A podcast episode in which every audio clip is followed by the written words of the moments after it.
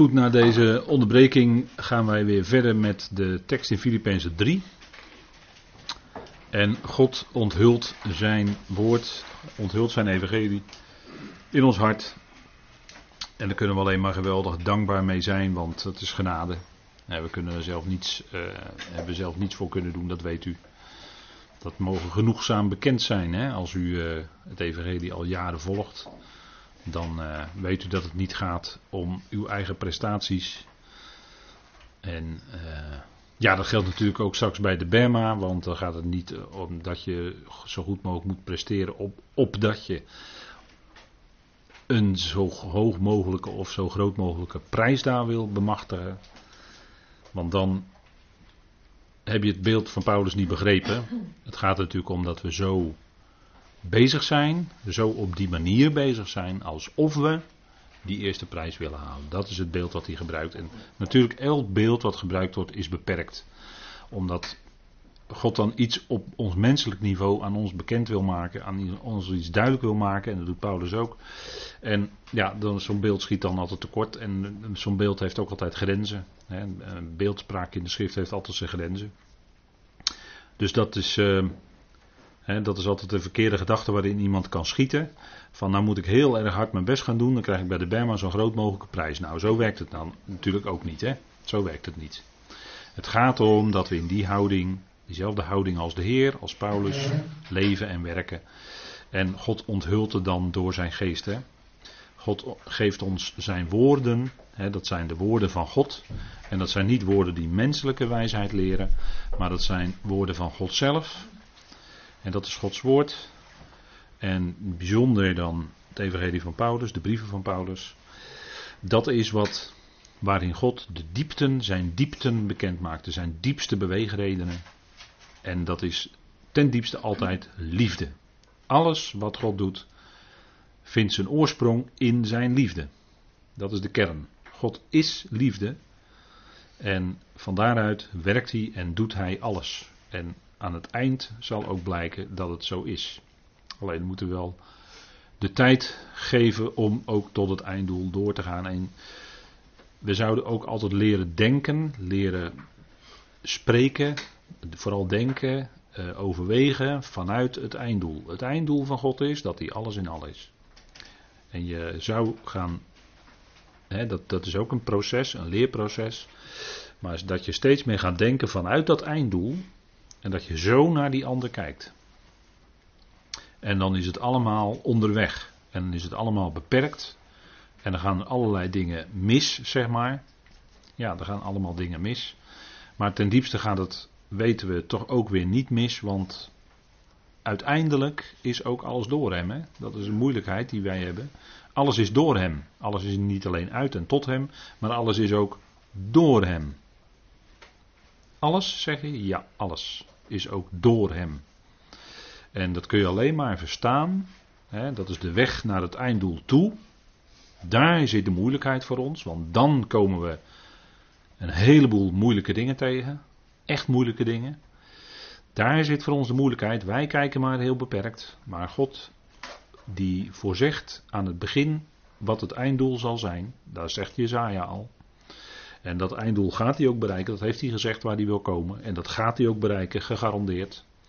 Alleen wij kijken met onze beperkte ogen nog steeds, heel beperkt, naar de omstandigheden waarin we zijn. Of naar de omstandigheden van onze geliefden. Of naar de omstandigheid in de wereld. Vroeger had je op de radio op zondagmiddag om 1:15 meester G.B.J. Hiltermann. Juist, u heeft het ook gehoord destijds. Dan moesten we altijd stil zijn na het eten. Want dan was meester G.B.J. Hiltermann en die besprak dan de toestand in de wereld. En ik hoor nog, als ik dit zo zeg, hoor ik nog zijn stem zo door de radio. Ja, nou, dus er zijn velen die dat beluisterd hebben. Maar dat goed, dan analyseerde hij zo hoe het in de wereld allemaal toeging. En ja, goed, dat was altijd dan wel interessant. En hij kon wel goed daarover spreken. Maar de toestand in de wereld, en daar kunnen wij ons ook heel veel zorgen over maken. En dat is ook helemaal niet verkeerd hoor, dat je zegt van, jongen, wat gebeurt er nou allemaal? En wat gebeurt daar? En wat gebeurt daar? En terecht kun je zeggen dat het je verontrust, en dat doet het mij ook hoor, dat je wat ik in de eerste deel van de avond noemde, dat hier in Europa het antisemitisme zo toeneemt. Nou, dat is heel zorgelijk, dat is heel kwalijk, zo kort na de Tweede Wereldoorlog. Dat is verschrikkelijk eigenlijk. We moesten ons diep schamen. Maar ja, dat zijn dingen die, ja, aan de andere kant, God heeft dat ook aangegeven in zijn woord, dat het ook die kant op gaat. En dat als de bazuin geklonken heeft, zal nog de ergste uitbraak van antisemitisme komen die er ooit geweest is. Dat is, Gods volk moet door een hele diepe weg heen. Maar God zal ze ook brengen op die plek waar hij ze hebben wil. En ze zullen staan in de toekomst aan de spits van de volkeren. En ze zullen de leiders weer zijn, een hoofd en niet de staart enzovoort. En dat staat allemaal in de Torah al geschreven. Dus en dat gaat allemaal zijn beslag krijgen. En dat gaat door een hele moeilijke weg van verdrukking heen. En dat is de weg die wij ook gaan als schepselen. Paulus had veel te maken met verdrukkingen en lijden. Wij ook, wij hebben er ook mee te maken. Verdrukkingen, lijden, lichamelijk lijden, psychisch lijden, geestelijk lijden. Dat is er allemaal en dat zijn moeilijke dingen. En uiteindelijk, ten diepste is dat toch de weg die God gaat. Ten diepste dan toch ook met ons. En daar zit voor ons de moeilijkheid. Daar hebben wij het moeilijk mee. Want ja, je draagt pijn met je mee. Pijn in je hart, pijn in je lijf. Pijn in je geest misschien wel. Vanwege de dingen. Alles wat gebeurt en zoals het gaat. En toch zijn allemaal stappen op weg van God om naar dat einddoel toe te komen. En dat is nou helemaal de weg die God bepaald heeft. Het moet dan toch ook door lijden heen gaan naar heerlijkheid. We komen wel bij die heerlijkheid. En die heerlijkheid is straks oneindig. Zal nooit meer eindigen. Maar dat lijden is beperkt in de tijd. Dat lijden is beperkt. God heeft daar een beperking aan gesteld. En daar zegt hij ook in Romeinen 8 die geweldige woorden. Dat de schepping die lijdt, en wij lijden mee, want wij horen ook bij die schepping. Wij lijden ook mee, net als al die anderen. Wij zuchten ook met die schepping mee. En ja, maar het gaat wel naar heerlijkheid. Die hele schepping die zal namelijk bevrijd worden tot de heerlijkheid van de kinderen van God. Kijk, dat is geweldig. En daar gaat het naartoe. Daar gaat het naartoe. Gegarandeerd. En al die mensen die zullen leven. De garantie is afgegeven toen Christus uit de doden werd opgewekt op de derde dag. Dat was de garantie dat de hele oogst gaat komen. En wie het plaatje van de oogst, hè? Het graan is gerijpt. Nou, zo is het ook in onze tijd. Het graan is gerijpt en straks gaat de sikkel erin. Ik spreek in beelden, maar dat is omdat we ook studies Openbaring doen. Straks gaat de sikkel erin. En dan gaan een heleboel dingen weer rechtgezet worden. Alles is krom in deze tijd. En God gaat dat allemaal rechtzetten. Hij zal rechtvaardig richten. Hij doet dat kort en snel en wel heel hevig en diep ingrijpend, maar zo moet het ook. En dat zal ook een punt zijn van lijden voor de schepping. Maar het zal leiden tot heerlijkheid. En dat is het punt, hè. Daar gaan we naartoe. En als we als we met die ogen gaan kijken, dan ga je al met andere ogen kijken. Dat is die onthulling waar Paulus het ook over heeft. Hè? Dit zal God jullie onthullen. Dat je met andere ogen gaat kijken. Ook naar je eigen lijden. Het lijden van anderen. Vanuit het einddoel wat God voor ogen staat. En dat is geen doekje voor bloeden. Maar dat is realiteit. Dat is die heerlijkheid die gaat komen. En iets van die heerlijkheid is al in ons door zijn geest. Dat is een aanbetaling. Dat hebben we laatst ook gezien. Hè? Het is een aanbetaling. Die geest die we in ons hebben. Maar denk erom, als je momenten van vreugde hebt, die God je geeft, van binnen, dat het echt van binnen helemaal blij is. Ja, dat geeft God je. En dat in nog veel grotere heerlijkheid, nog veel grotere mate zal straks zo zijn, als God alles in al is, als die heerlijkheid zo overweldigend groot is. Ja, dat had ik nooit kunnen bedenken, zult u dan zeggen. Dat had ik nooit kunnen bedenken, dat het zo geweldig is. Nou, zo geweldig zal het dan zijn, ja. Dat zullen we dan allemaal erkennen. Maar dat kunnen we nu nog niet dragen. Want die heerlijkheid zou nu te groot zijn voor ons. In deze stervende lichamen waarin we zijn, kunnen we dat niet dragen. Maar straks hebben we een heerlijkheidslichaam. Hebben we ook gelezen vanavond aan het begin. Een heerlijkheidslichaam wat gelijkvormig is aan zijn lichaam. En dan stralen we licht uit. En leven en liefde. En dan zullen we ook aan die hemelingen bekend gaan maken, die geweldige liefde van God. Geef die weerstand op tegen God. Onderschik je. Hij is verzoend. God heeft zijn verzoening al lang tot stand gebracht. Geef antwoord op die verzoening. Dat geldt ook voor de hemelingen. Wees verzoend met God. Dat gaan we aan die hemelingen prediken. Zo zal het zijn. Of ik kan me niet anders voorstellen dan dat. En dan zullen we ook in staat zijn om met die hemelingen te kunnen communiceren. He, dat kunnen we nu niet. Maar dan straks wel. Ja, dan zegt u, ja, dat vind ik zo ongrijpbaar. Dat is niet concreet. Nee, helaas. Ik kan het voor u niet tastbaarder maken dan dat. Dat zijn geestelijke dingen. En geestelijke machten, die zijn er wel degelijk. En God is geest en we hebben geestelijke zegeningen. En daar zouden we steeds meer mee leren rekenen. Maar ook dat is een groeiproces. Dat je ook die dingen gaat leren, verstaan met je hart, met je innerlijk, met je wezen. Hè, terwijl je het toch niet met je handjes kan pakken. Nee. Maar het wordt wel concreet daar waar we tot opbouw, tot nut kunnen zijn van de ander. Hè, en dat kan op allerlei manieren zijn. Nou, dat... Als jullie nog anders gezind zijn, zegt Paulus, andersoortig, zal God dit jullie onthullen. Meer nog, waarin wij voor anderen uitgaan, laat ieder dezelfde gezindheid hebben. Of laat ieder hetzelfde gezind zijn. Want er staat steeds een werkwoord. Hè? We hebben het in de concordante vertaling vertaald met gezindheid hebben. Daar hadden we natuurlijk bepaalde redenen voor. Maar ik geef u aan dat de grondtekst een werkwoord heeft. En dat is gezind zijn. En hier in de infinitief. Maar meer nog, waarin wij voor anderen uitgaan, laat ieder dezelfde gezindheid hebben. Dus je kunt als gelovige op een gegeven moment bij jezelf constateren, je ziet verschillen tussen gelovigen. De een is verder in groei dan de ander. Dat ga je op een gegeven moment ook zien. Dat is ook iets wat dan bij je, ja, wat je dan gewoon gaat zien. Door groei. Maar, zegt Paulus, waarin wij voor anderen uitgaan, dat kan, laat ieder dezelfde gezindheid hebben. En dat is natuurlijk toch weer de kern van Filippeense, is altijd ootmoedigheid. Want je kunt je er niet op voorstaan dat jij misschien in groei wat verder bent gekomen dan de ander. Want dan schiet je weer in menselijk denken. Maar het gaat erom dat het gaat om die gezindheid, dezelfde gezindheid, dat je allemaal op diezelfde manier bezig bent. Gericht op diezelfde dingen. En hier op deze dia heb ik wat voorbeelden van dat woord vooruitgaan gezet. In context moet u dat dan maar lezen.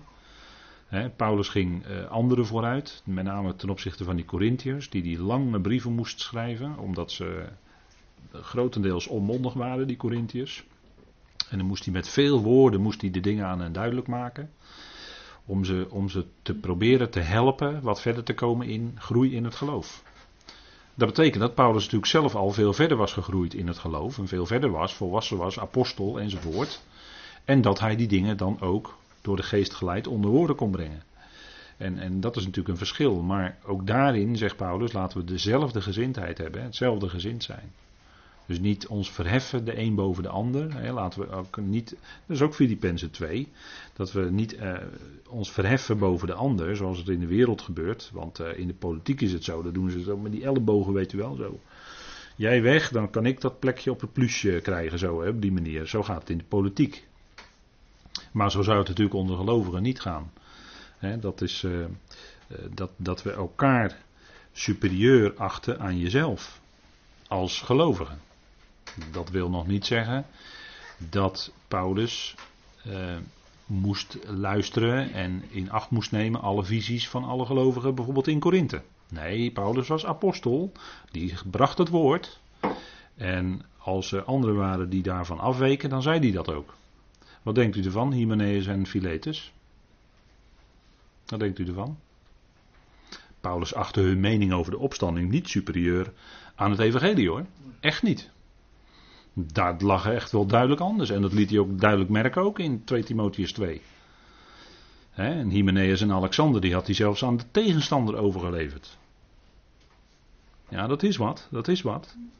opdat het lasteren, want zij lasterden, zij beschadigden dus gelovigen en Paulus, zij lasterden en daarom moest Paulus hen overleveren aan de tegenstander, heftig hoor, heel heftig, opdat hun het lasteren zou worden, hè, dat ze opgevoed zouden worden niet meer te lasteren. En aan het eind van de tweede Timotheüsbrief waarschuwt hij nog steeds voor Alexander, de koperslager, want die had hem veel kwaad berokkend. Wat denkt u ervan? Dat zijn wel duidelijke dingen hoor. Dus kijk, het superieur achten aan jezelf, dat is de onderlinge relaties tussen gelovigen. Alleen daar waar het gaat om het evangelie en het spreken van het woord, dan geldt het woord. En dan kan je niet zomaar iemand die iets roept of iets meent, dat moet je dan ineens superieur achten aan wat het evangelie vanuit het woord zegt. Nee, zo werkt het niet. Zo zijn we niet bezig. Nee, wat leidend is, is het evangelie van de apostel Paulus en daar zouden we ook bij blijven. He, dat is heel nadrukkelijk. En als het anders zit, dan zal iemand het moeten aantonen vanuit de schrift. Toon het maar aan dat het anders is. Laat het maar zien. En als het niet aangetoond kan worden, nou ja, dan heb je dus kennelijk niet voldoende argumenten. Althans niet schriftuurlijke argumenten. En dan, kijk, er waren sommigen die beweerden dat de opstanding al had plaatsgevonden. Hymenaeus en Philetus. Paulus zegt, nou, de opstanding ligt wel degelijk in de toekomst. De opstanding van Christus is geweest, zeker. Maar de opstanding in de toekomst, dat is aan alle kanten natuurlijk in de schrift betuigd. Dat gaat komen. Dus zij dwaalden af, zij weken af. En daar is Paulus heel pertinent in. Als er van afgeweken wordt, dan blijven we bij wat de schriften zelf zeggen. Ja, daar is dan niemand die kan zeggen van, ja, maar ik ben ook een gelovige, dus mijn mening is superieur. Nee, natuurlijk niet. Natuurlijk niet. En dat getuigt ook niet van onderschikking hoor, als je zo praat. Hè, maar kijk, deze dingen, hè, waarin we anderen vooruit gaan, laten we de gezellige gezinden, we zijn allemaal ootmoedig gezind. Zeker. Ten opzichte van elkaar en ten opzichte van de Heer en van daaruit hebben we elkaar lief. Maar als het gaat om duidelijke dingen, ja, dan blijft dat natuurlijk duidelijk. Hè? Dan blijven we duidelijk. Nou, volgens datzelfde richtsnoer de grondregels opvolgen. Hè, richtsnoer. We volgen volgens dezelfde richtsnoer de grondregels op. Wat bedoelt Paulus dan? Nou, u weet, een richtsnoer, dat is iets waarnaar je je richt, hè. Een richtsnoer in het dagelijks leven, dat weet u wel denk ik, een timmerman of een metselaar die gebruikt een lijntje en daar kan die langs timmeren of metselen. En dan precies zo langs het lijntje moet je metselen en dan gaat het muurtje zo recht. Hè, dat is een richtsnoer bijvoorbeeld. Maar ook bijvoorbeeld een voorschrift, hè, waar we ons aan willen houden. Ja, als je bijvoorbeeld in je werksituatie bent, nou, dan zijn er allerlei voorschriften waaraan je moet houden. Dat is ook een richtsnoer. En voor ons is dan het richtsnoer het voorbeeld of een model tot navolging. Dat is ook een betekenis. Ik noem u nu 3 betekenissen uit de dikke Van Dalen, hè, dat dikke woordenboek. Nou, een voorbeeld of model ter navolging, dat is een richtsnoer. En dat is voor ons dat evangelie wat Paulus brengt. En als we het hebben over een voorbeeld of een model, dan is dat de apostel zelf en zijn medewerkers. Hoe die bezig was, hoe die leefde en hoe die handelde. En dat is voor ons het voorbeeld wat we navolgen in het dagelijks leven. Doen tieners dat ook, hè? Die hebben een idool of zo. In de mode of in de popmuziek of weet ik wat. En dat volgen ze na, dat doen ze na. Gaan ze zich kleden als hun idool of ze gaan hun haar helemaal geel schilderen. Of, hè, want hun idool doet dat ook. En dan val je lekker op. Prima, het hoort allemaal bij die puberteit en dan jagen die hormonen natuurlijk door je lijf en zo. Het is allemaal tegen pa en moe in met stampende voeten naar boven. En u weet wel allemaal hoe het gaat, toch? We hebben kinderen gehad. Ja, ik zie u allemaal lachen. Ja, kinderen gehad.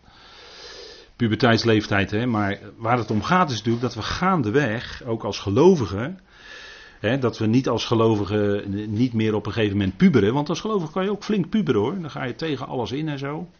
Maar het gaat op een gegeven moment natuurlijk ook zo dat je als gelovige ook die fase voorbij gaat en dat je dat voorbeeld, dat model gaat navolgen. Dat is een stukje volwassenheid ook, hè? Als je dat gaat doen. Volgens datzelfde richtsnoer de grondregels opvolgen. En dat is die grondregels. Nou, wat heeft Paulus aangegeven? Dat kunnen we zo invullen vanuit hoofdstuk 3. Want u zegt van ja, maar wat zijn dan die grondregels die hij hier bedoelt? Nou, gewoon altijd de context bekijken. Welke grondregels? Die hebben we met elkaar besproken. Alles verwerkt en als afval rekenen. Dus wat je was aan waar je in grootgebracht bent, je kerk of gemeente of je afkomst, de familie, noem alles maar op. Hè. Paulus schoof dat aan de kant in het licht van Christus. Christus Jezus zijn Heer, dat oude, dat wat hij was naar het vlees, dat ging allemaal aan de kant.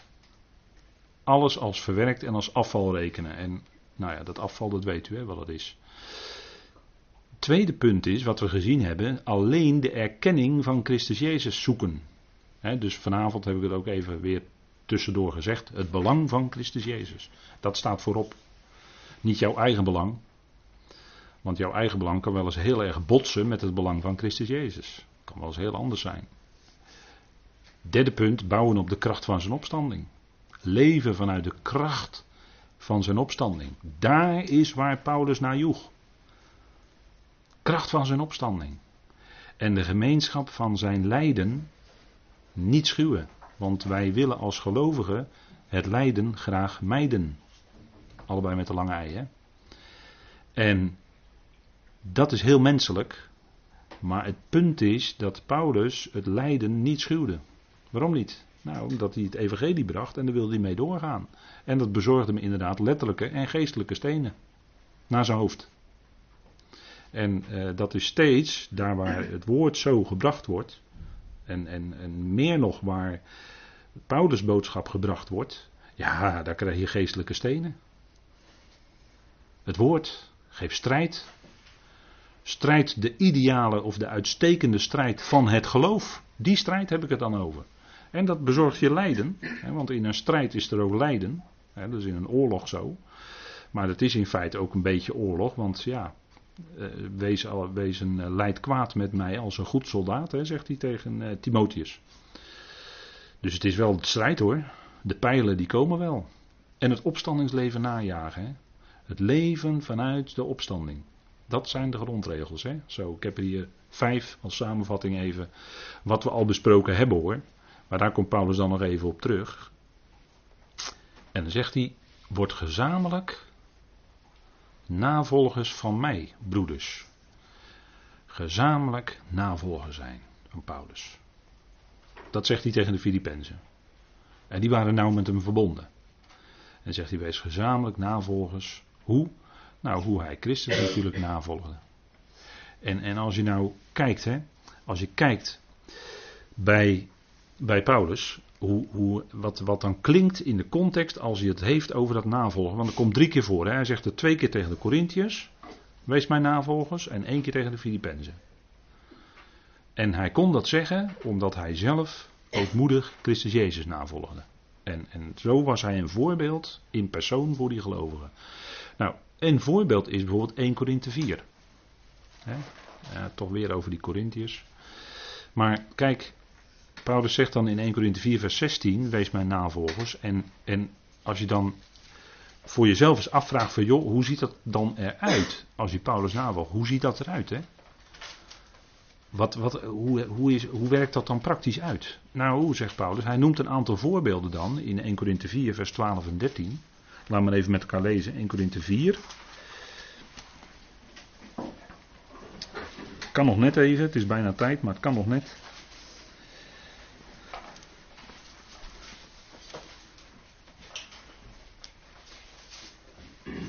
En lees ik met u even vanaf vers 11, want dan ziet u gelijk hoe het leven van Paulus eruit zag.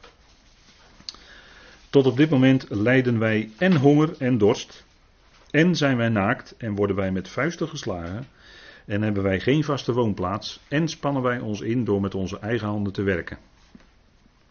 Ik hoop dat het laatst zo laat op de avond tot u doordringt hoor, wat dit betekent. Dit was het leven van Paulus hè.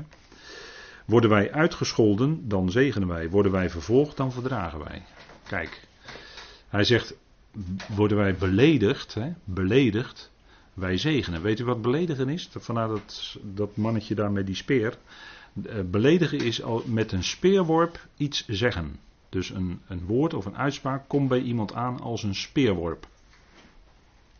Duidelijk zo? Duidelijk? Ja. Nou, dat gebeurt onder gelovigen, hè? Dat gebeurt onder gelovigen. Dat gebeurt. Worden wij beledigd? Wij zegenen. Dat is het antwoord dan, hè? Dat is de reactie erop. Wij spreken goed. Wij spreken goed. Dit is een hele andere wereld dan als je hier naar buiten loopt.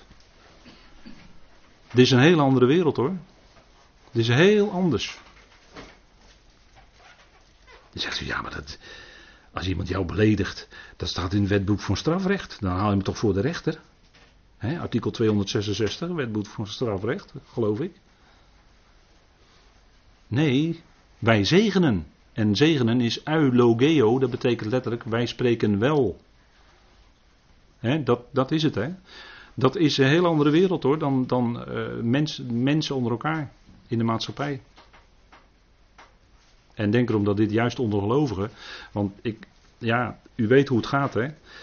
Als men het evangelie niet kan weerleggen of de boodschap niet kan weerleggen, wat gaat men dan doen? Dan gaat men de boodschapper onderuit halen. Hè? Dan speelt men niet de bal, maar de man. Ja, u kijkt misschien soms wel eens naar voetballen, ik misschien wel eens wat te vaak, maar dan spelen ze niet de bal, maar dan spelen ze de man. En dan komt er een gele kaart of een rode kaart. En zo gaat het ook in de geestelijke bereik. Als men de boodschap niet kan weerleggen, gaat men de man spelen. Dan worden de lastenpraatjes rondgestrooid. En dan is het kwaadspreken over.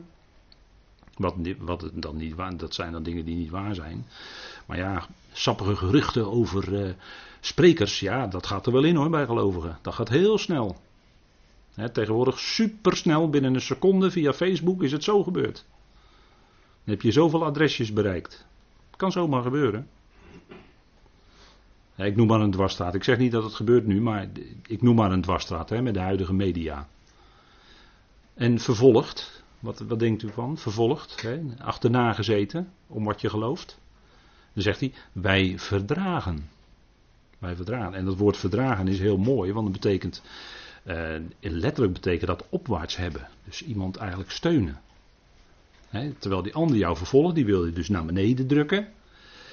Ben jij juist bezig als gelovige om te verdragen, dat wil zeggen, die ander opwaarts te hebben. Dat is precies het tegenovergestelde.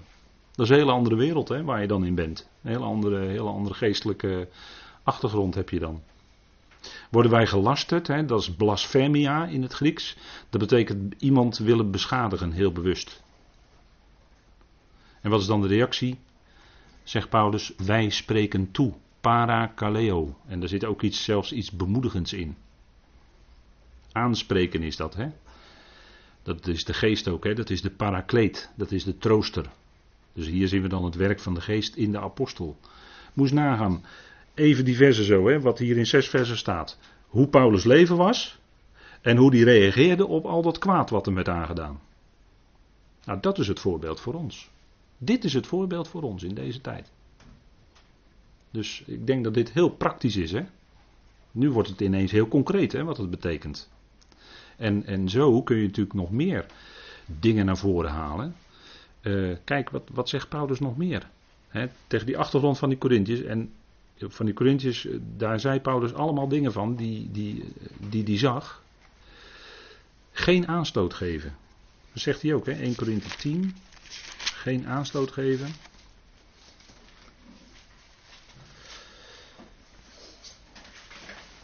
Daar komen we inderdaad dichtbij een maaltijd. Maar goed, daarover gaat het vanavond niet. Vers 31. Of u dus eet of drinkt of iets anders doet, doet alles tot eer van God. Geef geen aanstoot, daar gaat het om. Geef geen aanstoot. He, dat woord heeft te maken met struikelblok zijn. Niet aan Joden en de Grieken en ook niet aan de gemeente van God.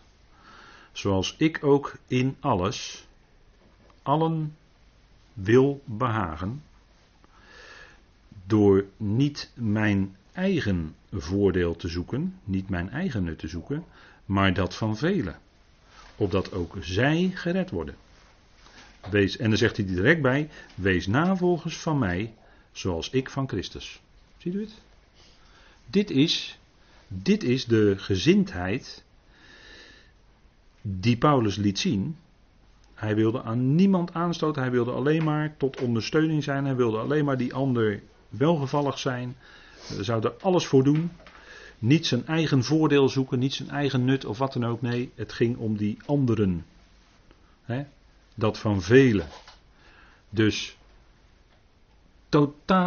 totaal anders gericht dan een mens vanuit zichzelf is. Hè? Totaal, dit is een totale ommekeer. Nou, en dit is dan 3 teksten waarin staat, wees mijn navolger, zegt Paulus. We hebben het 3 keer in de schrift teruggevonden. En met het voorbeeld erbij in zijn houding, hoe hij was, hoe hij deed, hoe hij handelde. En ik denk dat dat heel praktisch is, hè, voor ons. En dat is eigenlijk de gezindheid, gezind zijn, wat hij in Filippense bedoelt. He, zo gezind zijn, op die manier. Ja, dat is wat. Ik denk dat dat wel de weg is die de vreugde in je bevordert en groter maakt. Dat is het wel, want dat is het effect dan van de genade in je. He, dat is charisma. Dat is een genadegave. Dat is het effect van de vreugde in je. Die komt dan naar buiten door zo te doen, zoals we net gelezen hebben, hoe Paulus was, met zijn medewerkers. Zo te doen. En dan zegt u, ja, dat is een hele andere wereld. Dat klopt, dat is ook een hele andere wereld. Dat is een heel andere omstandigheid. Dat is, hè, leven, en dat wordt dan aangezet door de geest van God. Werkt God in ons uit. En dat is iets wat vreugde geeft, wat blijdschap geeft. Nou, tot zover vanavond.